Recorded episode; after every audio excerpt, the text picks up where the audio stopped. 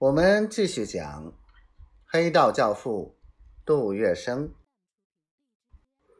这一次，黄老板跌在何风林手下，何风林手握这根竹杠，焉能不敲他一笔而轻易放人？区区金观音、竹罗汉算得了什么？虽然名贵，也值点钱，但只是两件玩物而已。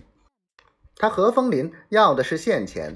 要的是算得上是一大笔钱的东西。杜月笙肚子里有了底以后，便带上金庭孙孝敬的十根金条，到龙华去见何风林。到了何公馆外，杜月笙把装着金条的锦盒交给士兵，请他进去通禀三星公司董事长杜月笙求见。何风林听说杜月笙来了。以为他可能要动武了，问他带了多少人？开车的不算，就他一个。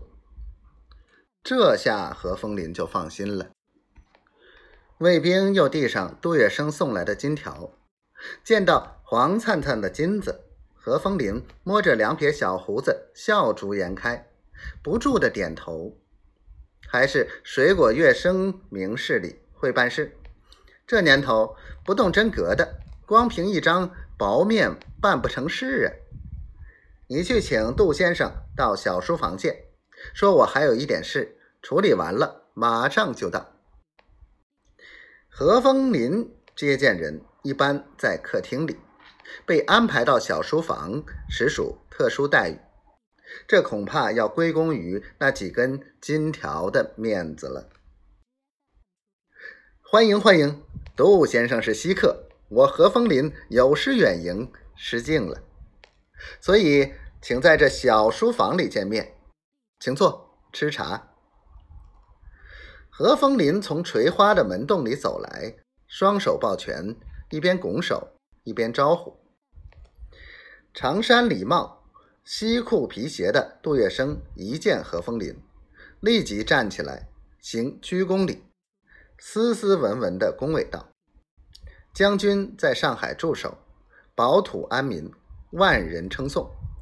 今日我有幸再睹将军风采，真是三生有幸。